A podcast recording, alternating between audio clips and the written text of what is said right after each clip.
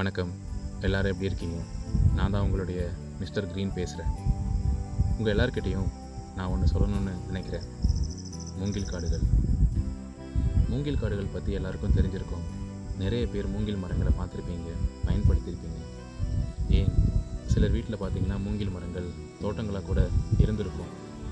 ஆனால் அது எப்படி வளர்ந்துச்சு? யார் வளர்த்தாங்கன்னு என்னைக்காவது நம்ம யோசிச்சிருப்போமா? அந்த விதையை யார் விதைச்சாங்கன்னு யோசிச்சிருப்போமா? நமக்கு தெரிஞ்சது எல்லாமே மூங்கில் மரங்கள் மட்டும்தான். மூங்கில் மரங்கள் தனியாக வளர்ந்து பார்த்துருக்கவே மாட்டோம். எப்போதும் அது கூடவே நிறைய மரங்கள் பின்னி படர்ந்து பிரம்மாண்டமாக வளர்ந்துருக்கும்.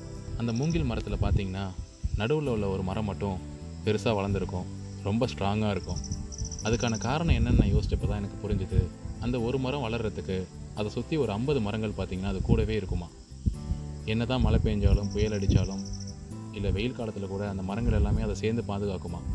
அதனால தான் அந்த மூங்கில் மரம் பெருசாக வளர்ந்ததாக எனக்கு தோணுச்சு.